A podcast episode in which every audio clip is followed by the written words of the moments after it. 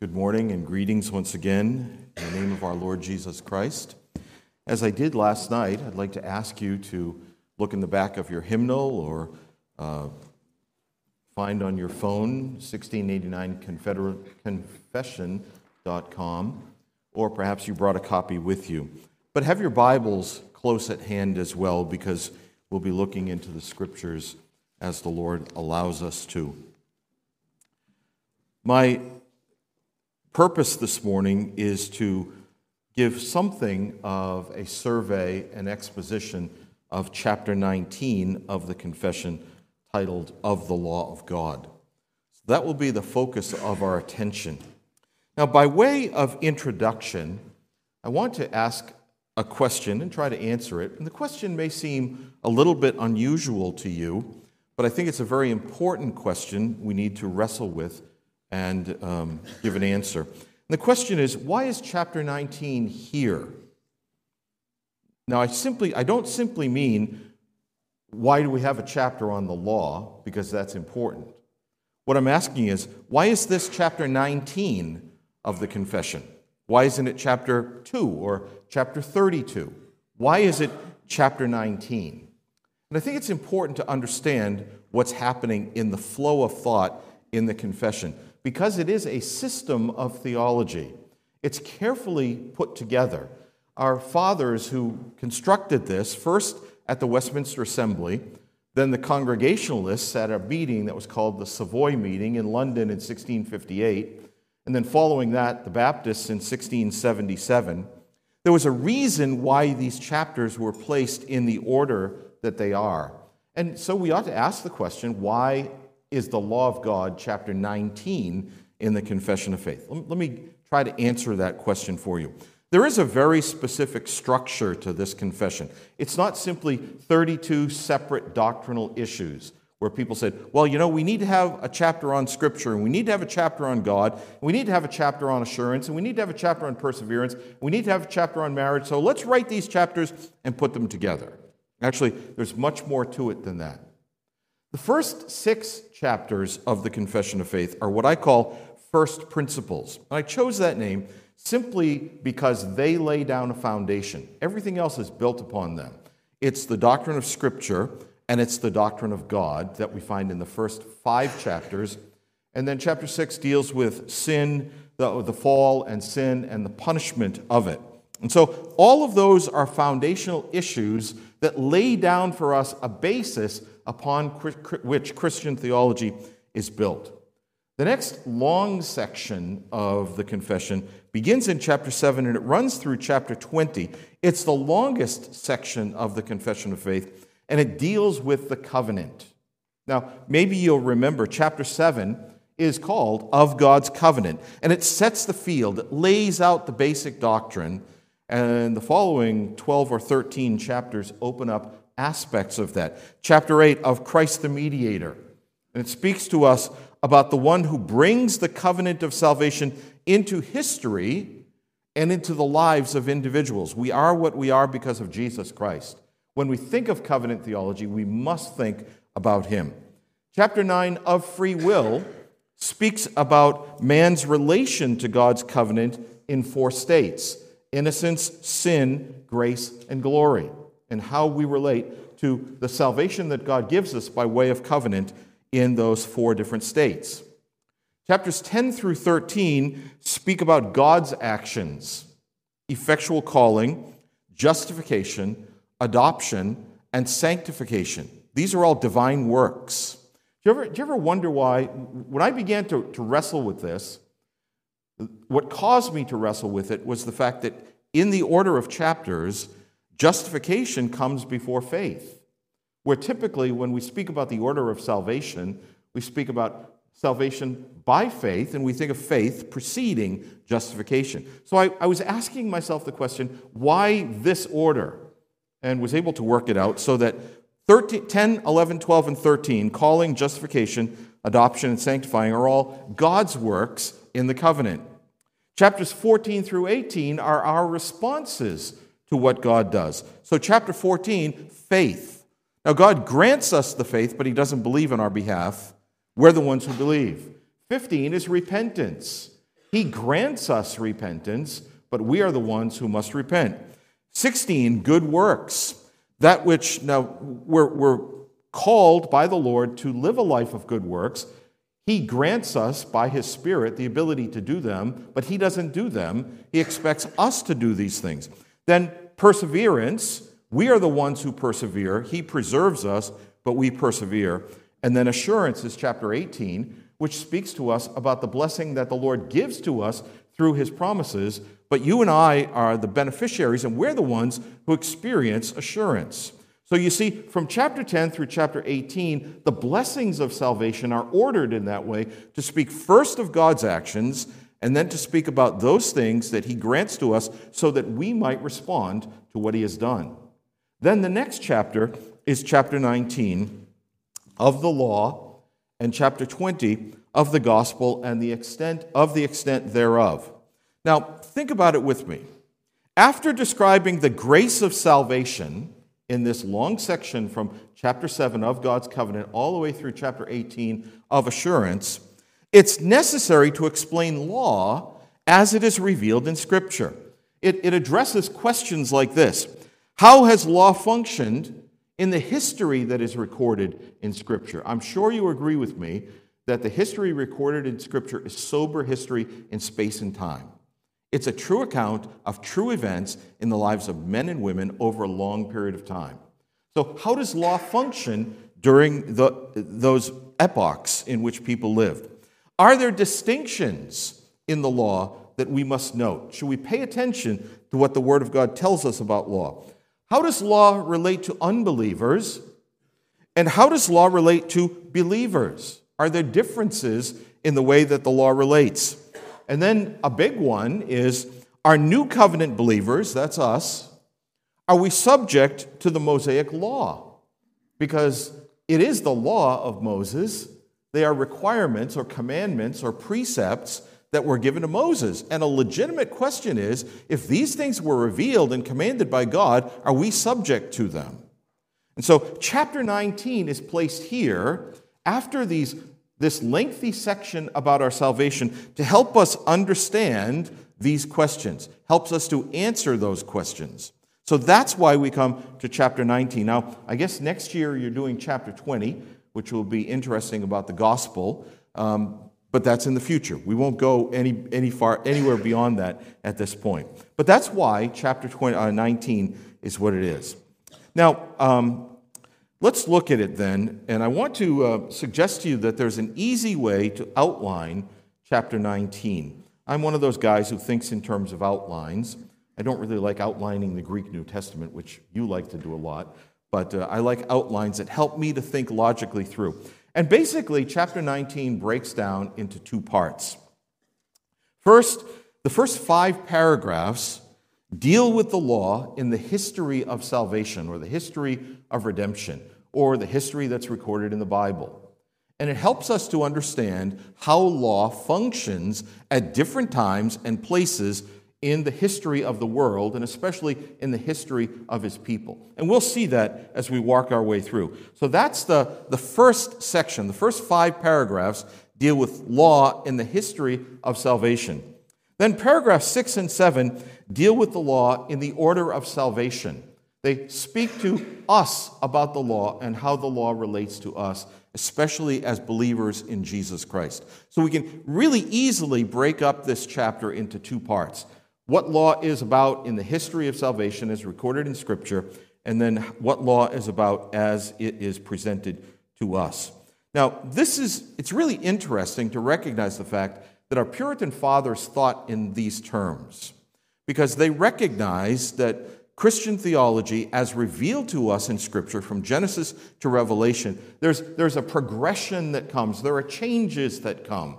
The, the circumstances that face all of people, after Adam and Eve fell and were driven from the garden, change over time. There's the, the flood that comes and the destruction of the world, and yet a covenant that God makes with Noah that moves on until Abraham, or Abram, I guess we should say in Genesis 12, appears, and God comes and speaks to him in Genesis 12 and 15 and 17 and makes a covenant with him, the Abrahamic covenant. Now things have changed because God is going to deal especially with one specific group of people. Then, as he deals with those people, they're, they're, they go down to Egypt, they spend 400 years there. They're oppressed by the Egyptians. God brings them out. And when he brings them out, he gives them a new covenant, another covenant, and a covenant of obedience that they must keep when they go into the land in order to be able to continue to live in the land with the Lord's blessing. But that covenant is ineffectual, and that covenant was never intended to bring salvation to anyone. No one could ever keep the stipulations of the Mosaic law and find salvation. And so God's purpose was to make a new covenant. And the Gospels and all of the books of what we call the New Testament, remember that testament and covenant are mostly synonymous. Not exactly, but mostly synonymous. You could rename the two sections of your Bible, Old Covenant and New Covenant, and you wouldn't do any damage to what is being said there. But there's a change that comes. And there's a change, especially that Paul has to explain when Gentiles come into the church. Remember the controversy in Acts chapter 15, where some men came from Antioch down, uh, from Jerusalem down to Antioch? Remember what they said? Unless you're circumcised according to the law of Moses, you cannot be saved. And Luke tells us that there was a great contention, that Paul and Barnabas stood up. I, I, I, like to imagine what that moment was like in the church at Antioch, where Paul is saying, Hold on a minute. Justification is by faith alone. Don't add works to it. And these men who had came from Jerusalem said, Yes, you need to be circumcised according to the law of Moses. You need to keep that in order to be a believer in Jesus, in order to be a Christian. And a great conflict that ultimately ended up with the council in Jerusalem. See, these are important questions. And our, our, Puritan fathers recognized the facts of these questions, and they, they noticed that throughout the Bible there are changes that come along the way. So, keeping those things in mind, let's look at chapter 19.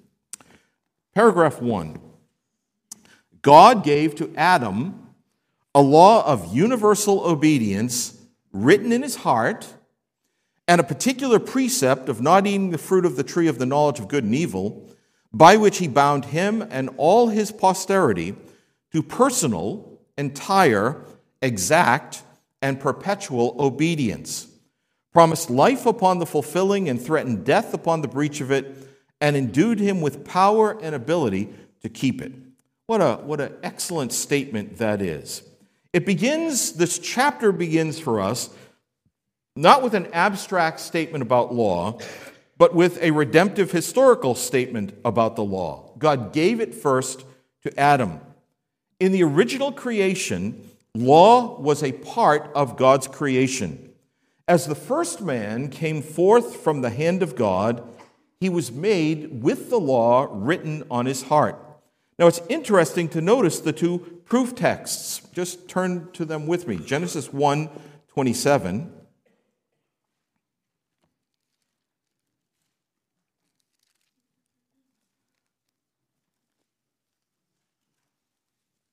What time is this session supposed to end? I, I don't know. 10:30. Okay, thank you, brother. Genesis 1:27. Oh, uh, verse 26. God said, "Let us make man in our image according to our likeness. Let them have dominion over the fish of the sea, over the birds of the air, and over the cattle, over all the earth, and over every creeping thing that creeps on the earth." So God created man in his own image. In the image of God he created him, male and female he created them. The second proof text, we won't turn there, is Ecclesiastes 7:29, which speaks of the creation of man as upright. Now, that does not mean that he was standing up. That doesn't speak to his physical stature. Apparently, there have been some in the past who have suggested that that's what Ecclesiastes 7:29 is about, but it isn't. Upright there is a metaphor for holiness or righteousness. When Adam came forth from the hand of God, he was holy, he was righteous. Now, what the confession is doing here is assuming that bearing God's image and being upright, there was something inherent in Adam that qualified him for this designation, being made in the image of God. As I said last night, it's not simply that he was a blank slate awaiting inscription but rather the standard for his obedience was already inscribed on his heart. This is the law of God. And in Adam, it took on two forms. First, the moral law or the internal law, written on the heart. That's what the confession tells us. He wasn't a blank slate, he wasn't a moral neuter. Rather, he was made in God's image. Soon as consciousness came to Adam, when the, the, the, the Spirit was breathed into his nostrils, when the breath of life came upon him, he was in God's image. This is not something that was added to him, this is how he was created. And in being created this way, God Himself pronounced Adam to be very good. And this was true from the very beginning, from the moment when Adam received in his nostrils the breath of life, even before there was another command that was given to him by God. As soon as he was created, Adam was in the image of God and possessed in himself the necessary knowledge to serve and please his Creator. Don't you wish that that's the way it was still? I do. But then the confession teaches us that there is a second uh, commandment, a positive precept. And the Lord willing, we'll talk in much more detail about that tonight. We'll do an exposition of 1 Corinthians chapter 7 and uh, make this point from Scripture, but I have to leave that until this evening. God did not leave Adam and Eve with heart inscribed law alone. He also gave them an external commandment which was intended to demonstrate by their obedience their allegiance to God alone. His lordship and their wholehearted love for him was the object of this test of probation. And we read about this in Genesis chapter 2. You, you know what this second command that was given to Adam effectively was? The Lord said to Adam, He placed him in this beautiful garden, having everything that he could possibly need. And the Lord said to Adam, You have an abundance. You may eat of every tree of the garden. Everything that you need is there, but I reserve this one tree for myself. And it's as if God is saying to him, Adam, do you love me? Can you show me that you love me? I've given you more than enough of all that you need, but I'm withholding this one tree, the fruit of this tree, for myself. Will you leave it for me and enjoy everything else? That's what God was saying. Adam, do you love me? Show me that you love me by your actions. Of course, Adam failed. And we are what we are, and the world is the way that it is because Adam disobeyed the commandment of God. Now, this giving of the law in these two forms bound Adam and all of his descendants to complete obedience to God. Everyone, Adam and all of his descendants, owe perfect obedience to God. Now, this is a statement picked up elsewhere in the confession that speaks to us about Adam's headship over the human race. We call this federal headship or covenantal headship, but also the permanent obligation of his descendants to obey the law. And each of these is important. The first has to do with the, the law written on the heart and the positive commandment. Adam stood as a representative of us in his actions and by his actions bound his descendants to blessing or to death based upon what he did. Of course, Adam's circumstances were unique in that he alone faced the test of the tree of the knowledge of good and evil. And this tree is no longer accessible to us. But when he ate, we ate. You ate. The second part of this speaks to the continuing reality. Because Adam sinned and broke the law, this does not annul the responsibility of, to keep it in its fullness.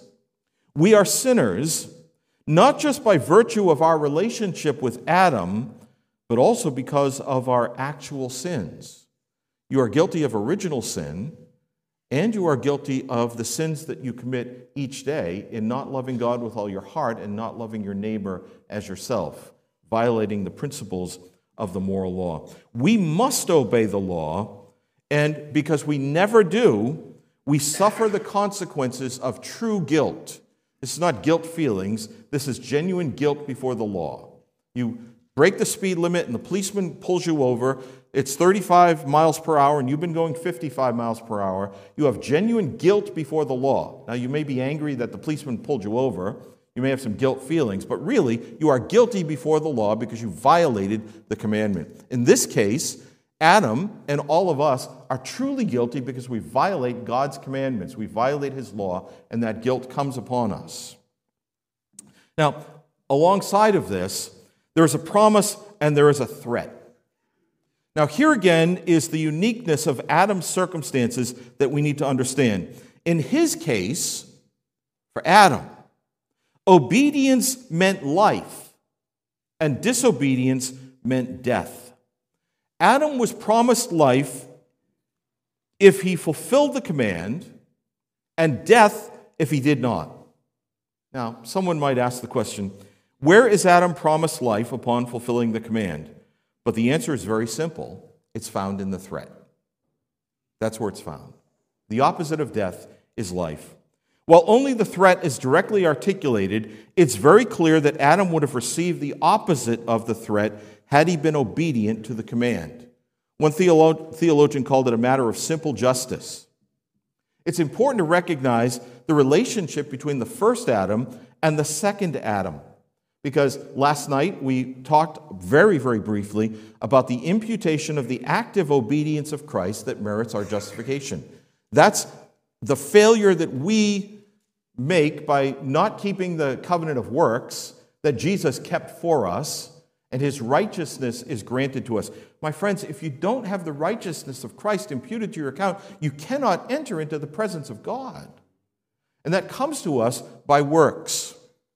One time, I was preaching on Genesis 2, preaching about the covenant of works. And uh, I was in a church where there was a on the fly translation into Spanish. So I'm standing up and I can't see the translator, but I heard what happened afterwards. I wanted to be a little provocative. So I stood up before the congregation and I said, I believe in salvation by works. The translator was so flummoxed that she didn't bother to translate me into Spanish. She didn't know what to expect. I hope you believe in salvation by works too. I absolutely and fully believe in salvation by works. Not mine, but Christ. My Lord Jesus Christ, his works are what I stand righteous before God in. Nothing that I have, nothing that I do, none of my works merit anything from God. I cannot meet his standard, but Christ has done it. So I am saved by works, by the works of my Savior, Jesus Christ. And of course, by his substitutionary death. That's the point that's being made here. It's pointing us forward to the Lord Jesus. Likewise, it speaks to us about uh, Adam's original ability. Another way that uh, we wish that we were like him, but we cannot even conceive of what this really means. We must think of his condition before the fall. He was granted by his Creator every resource necessary to overcome the temptation set before him. The Lord gave him a law, he wrote the law in his heart. The, law gave him, the Lord gave him an external law, and the Lord gave him within himself everything that he needed to keep that law. He could do it.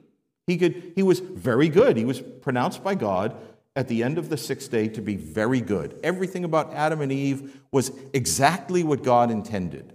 And so Adam had all of the resources and all of the ability within himself to merit eternal life and salvation, to receive that from the Lord as he obeyed his word. And the word was, Don't eat the fruit of the tree of the knowledge of good and evil. But Adam didn't do that. And that's why we have a long section on salvation through Jesus Christ our Lord, chapter 7 through 18. Look at paragraph 2. The same law that was first written in the heart of man continued to be a perfect rule of righteousness after the fall and was delivered by God upon Mount Sinai in Ten Commandments and written in two tables, the four first containing our duty towards God, and the other six our duty towards man. Now, this picks up some of the things that Dr. Barcellos spoke about last night. And this moves the story forward, asserting one of the most important and fundamental aspects of a doctrine of law in the Bible that is, the same law remains in force throughout all of human history. Now, not as we said, the specific positive commandment. There is no tree of the knowledge of good and evil that you and I can access. It's not on the earth now. That's not the point but rather the contents of the law written on the heart. What do we see here? The same law, this moral law that was given to Adam, the, the law of nature, the natural law, remains in force after Adam's disobedience. So the confession of faith is moving forward in the history recorded in the Bible, the history of redemption, to the time of the giving of the law, asserting that throughout this period the same law continued to be in force, binding all people to universal obedience. Um, we let, we, I won't take the time to do this now. Remember last night we looked at Romans 2 14 and 15? Well, that's the proof text here, and they're exactly right. That's what Paul is teaching us in Romans chapter 2 that all men have the law written upon their hearts and are subject to the, uh, the, the judgment of God as a result. The paragraph goes on to identify the moral law for us with the Ten Commandments. And as Dr. Barcellos said last night, there's something special in the commandments that are written by the finger of God. There's nothing else where that, no place else where that happens. God, by his finger, now God doesn't have a finger, it's a metaphor, but he writes them, he inscribes them on tablets of stone to indicate their permanency. And they break up into two parts. The first four commandments speak to us about our duty towards God summarized by the first great commandment love the Lord your God with all your heart, soul, strength, and mind. Well, what does that mean to love God? Does it mean just that I have these powerful emotions towards Him? Uh, that, that my heart goes out to Him and that I long for Him and want Him uh, at every moment? No, that's not what it's about. It's defined in terms of my willingness to keep Him, to, to honor Him, to have no other gods before Him, to make certain that His worship is pure, to keep his name reverenced, and to honor a day that he has set aside for me. That's the point that is made for us there. So that's the first four commandments that those demonstrate. They, they teach us, they instruct us how we are to love the Lord our God. The second six, the other tab- tablet, the other six, tells us our duty to man, what we owe to each other. In general terms, what we owe to each other. So we honor our father and our mother, which teaches us about authority and the relationship that we have to authority. Um, do not commit murder, do not kill, which on the other side tells us that we are to maintain life. Um, do not commit adultery. It speaks about purity in life and the fact that we must keep ourselves from every impure thought and relationship. Uh, do not steal. We, we don't take from others and we protect that which belongs to them. Um, ninth commandment. Um, somebody help me here. Uh, what is it? Speak the, right. Don't don't uh, no false witness. Thank you for that. And of course, the tenth commandment, which is very internal and speaks about coveting. But that's how I love my neighbor in general terms. Now, the expositions that we have of the Ten Commandments open up all the various aspects of these things, but that's the basis. And it's the same law that was given to Adam but now is, has been give, writ, it's still written on the heart of all men, and to which we must give obedience. We love God and we love our neighbor. The third paragraph.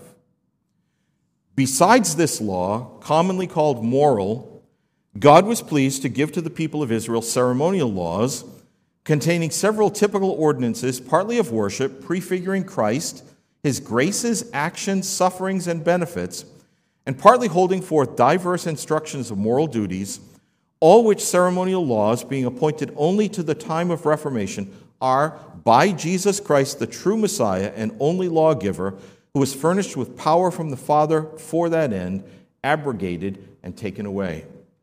Now, notice that there's another gift. It's interesting that our Puritan fathers use the word give when they speak about the law of Moses that was presented to Israel. Now, certainly we must say that God imposed this law on Israel. That's true. But alongside of an imposition, we have to say that he gave it to them. The law, in all of its forms, always partakes of a gracious character. Not that it brings grace, but that it reveals to us God's grace and his mercy. It sends us to Christ. Uh, you know, the law, in one sense, is a condemning power, but on the other hand, it's my friend. Why is it my friend? Because when it shows me my sins, it drives me to Christ. It, it reminds me that I have nothing I cannot bring anything in my hands to him. But if I come to him through the Savior, through the Lord Jesus Christ, I will be received. So, in that sense, the law is my friend because it helps me to go to him. Now, this Mosaic law that was given had several specific purpose. First, there are ceremonial laws. And these ceremonial laws were typical prefigurements of Christ. These were the ordinances of worship, especially the sacrificial system. Now, I don't know anyone who denies this, but that's part of what's going on in the Mosaic system. When you look at all of the sacrifices that were required, all of them point us to the Lord Jesus Christ. That's the point.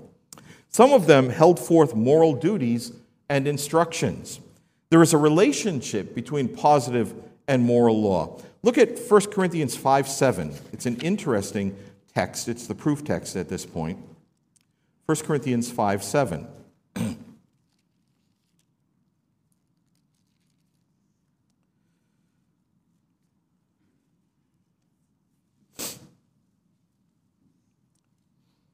Purge out the old leaven that you may be a new lump, since you are truly unleavened. For indeed, Christ our Passover was sacrificed for us. Now, here, Paul urges the Corinthians to cast out their own leaven, that is, the grievously sinning man. In this way, the presence of leaven stands for sin and holds forth an instruction of moral duties. So, even in the requirements of the ceremonial law, there are ways in which it points to Christ. Now, towards the end of the paragraph, we read that these were temporary and they have been abrogated by Christ. the independents, that is, the, the Congregationalists who published the Savoy Declaration in 1658, upon which our confession of faith is built, and the Baptists following them make an important addition at this point to Westminster because they assert that the ceremonial laws are totally abrogated by Christ. Our brother said last night that we read this in their literature. Here it is. As a package, the whole of the Mosaic law has been taken away by our Lord Jesus. And this is the whole point of the dismantling of the system of Mosaic circumcision. Christ came and, as Lord and Messiah, put an end to the obligation of the things that we read in the Mosaic law. They were positive precepts intended for a specific period of time. They set apart Israel and they demonstrated whether or not Israel was committed to the Lord so that they might live in the land, but they no longer have any abiding obligation for New Testament believers. You do not have to keep the Mosaic law. You can leave it in the past. Now, we could unpack that for a long time. It's important to note that fact, though. And anyone who would seek to impose upon Christian believers any of the precepts of the Mosaic law has gone beyond what the scriptures teach. They've, they've intruded the old covenant into the new covenant, and we must be careful not to allow that to happen. Now, what we have here is a really sweeping statement because it treats the Mosaic law as a package, and rightly so. The, Lord, the laws that are associated with the obsolete covenant are themselves obsolete. So read them in your devotions, see how they point to Christ um, one of the pastors at our church in Texas right now is preaching on the book of Leviticus, helping us to see how useful the book of Leviticus as it points us to the Lord Jesus Christ. But I'm certain, he's one of our graduates, I'm certain that he won't tell us that we need to obey all of the stipulations of the Levit- Levitical code because we're not Jews living in the land any longer. We're Gentiles living far away at a time much later. Those things have been removed for us in Christ. There's another kind of law that is contained in the Mosaic covenant, and these are the judicial laws. Another part of the giving of the law had to do with theocracy in Israel. God gave them laws to govern their statehood in the land. And they belonged to the Mosaic institution, and they have expired, though their general equity may be of moral use. Now, brother, you're going to be dealing with general equity, aren't you? No. Thanks a lot. I thought you were. You will. Okay. Maybe. We, we didn't talk ahead of time, although he said last night we did. I have 10 minutes, yeah.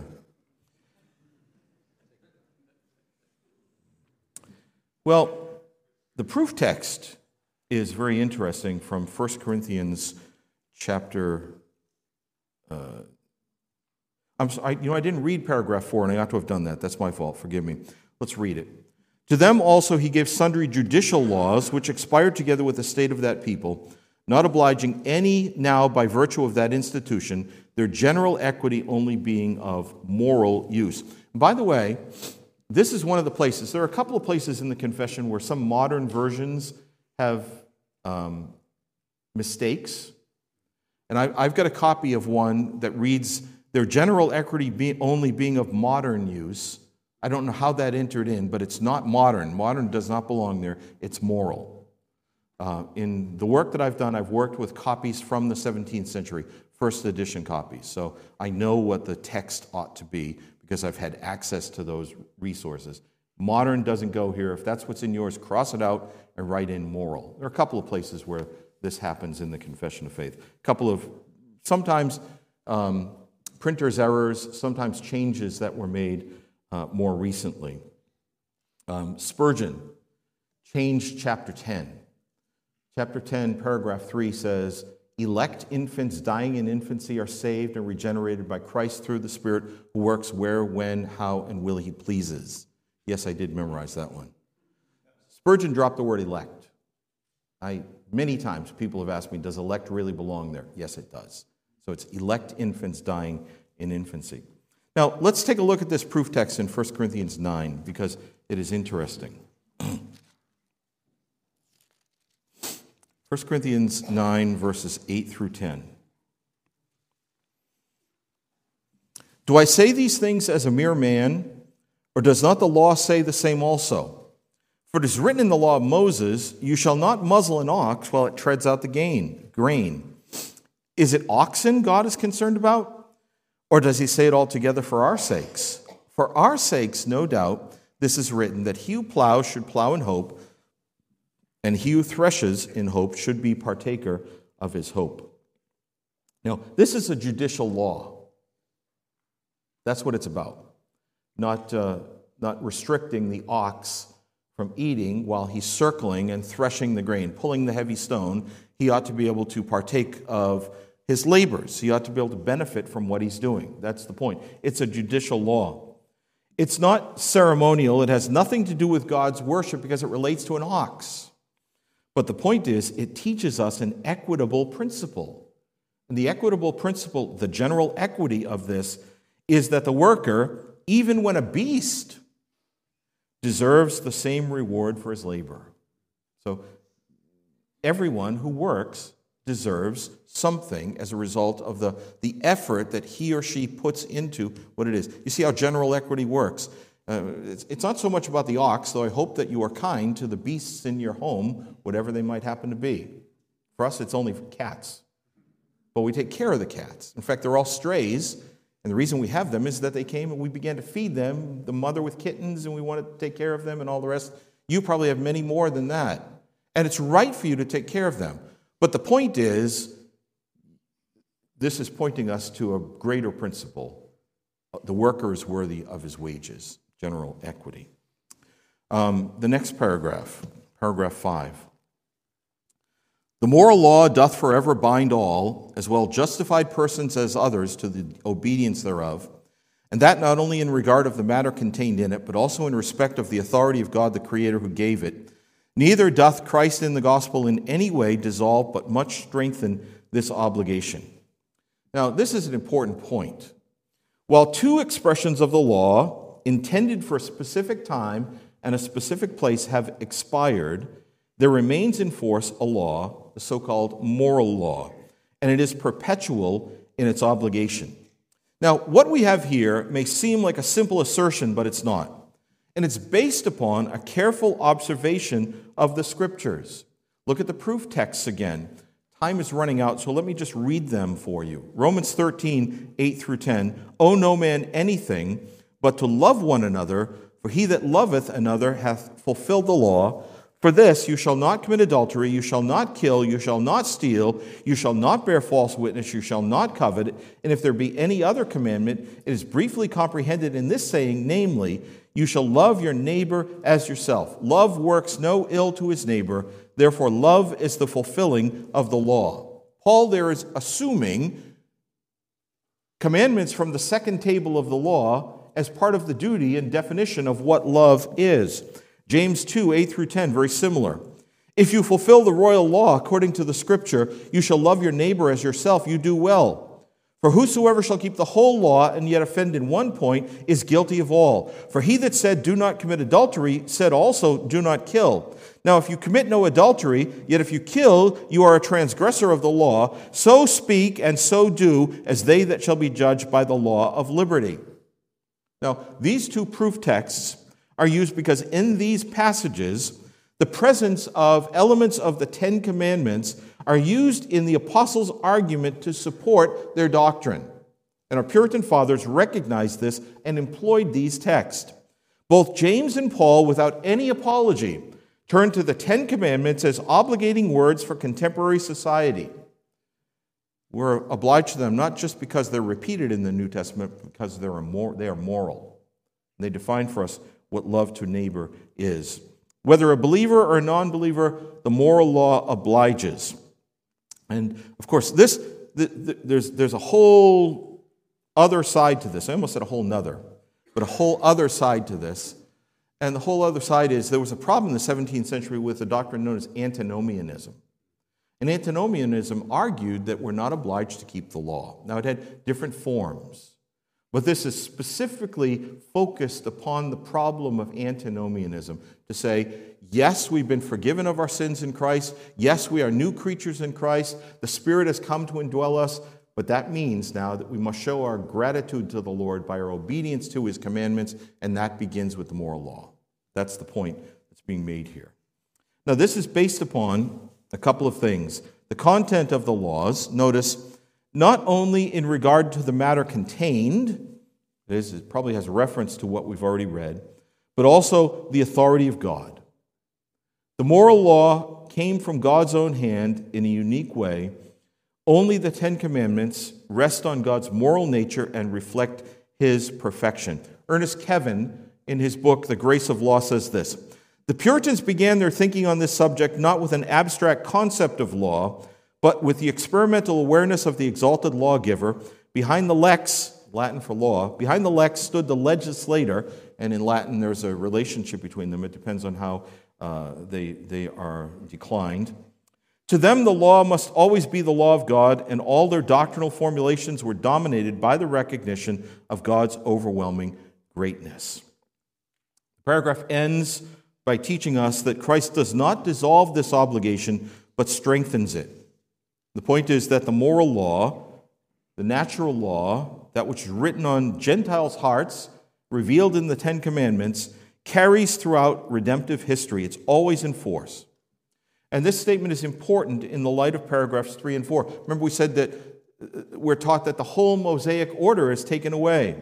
We saw a sweeping statement about the abrogation of ceremonial and judicial laws, but here we see that Christ as King strengthens obligation to the aspect of law that always continues it's the moral law. So the gospel never opposes the law, rather, it strengthens it. In fact, this has everything to do with Christ's person and work, but that's a road that we can't pursue right now. What law did Jesus die to satisfy that you as a Gentile were guilty of? Not the law of Moses, you were guilty of violating the moral law. And our Lord Jesus died and endured suffering on our behalf because we are guilty of violation of that law. Oh, very few, very little time left to me. Paragraph six and seven, this is where the change comes. Now we're not talking about the law and the history of salvation, we're talking about the law as it relates to the order of salvation, to the experience of conversion. Paragraph six. Although true believers be not under the law as a covenant of works, to be thereby justified or condemned, that's what Adam's state was, Yet it is of great use to them as well as to others, in that, as a rule of life, informing them of the will of God and their duty, it directs and binds them to walk accordingly, discovering also the sinful pollutions of their natures, hearts, and lives, so as examining themselves thereby they may come to further conviction of, humiliation for, and hatred against sin. Together with a clearer sight of the need they have of Christ and the perfection of his obedience, it is likewise of use to the regenerate to restrain their corruptions in that it forbids sin and the threatenings of it serve to show that, that what even their sins deserve, and what afflictions in this life they may, may expect for them, although freed from the curse and unalloyed rigor thereof. The promises of it likewise show them God's approbation of obedience and what blessings they may expect upon the performance thereof, though not as due to them by the laws of covenant of works.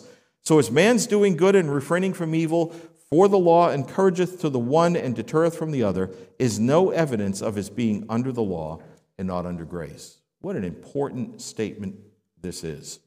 The law must be understood carefully in relationship to the believer. First off, it is not a covenant of works. The law for us is not a covenant of works. It does not and it cannot justify anyone. Now, there was an error in the 17th century that was the opposite of antinomianism. It's called neonomianism, in which the law is somehow added to the gospel. And there were certain Puritans, the most prominent of them being Richard Baxter, who advocated neonomianism. In fact, he argued that the gospel is a new law, a milder law, and yet a law that must be kept. He was totally wrong on justification by faith. He missed it completely. If he were living in our day, he would probably be outside the pale of Orthodox churches as a result of his views of justification. But though the law cannot justify and it only condemns us, it doesn't make it irrelevant and useless. It is of great use as a rule of life. It's a tremendous help to us as believers, and it serves to do several things. It informs us of our duties towards God, it exposes our sins. It's a tool of self examination by which we are convicted of our sins, by which we are humbled for our sins, by which hatred of sin is promoted in our hearts, and all of these things in order to press us to Christ because it reminds us we have nothing. We need our Savior desperately. Likewise, it serves as a check on sin. It restrains corruptions by forbidding sin. You know this by experience. How many times have you been tempted to do something, and then the law of God comes to your mind, and you say, No, I would sin against God if I did this thing, whatever it is? It demonstrates the punishments that are due to sin. It sheds light on our afflictions.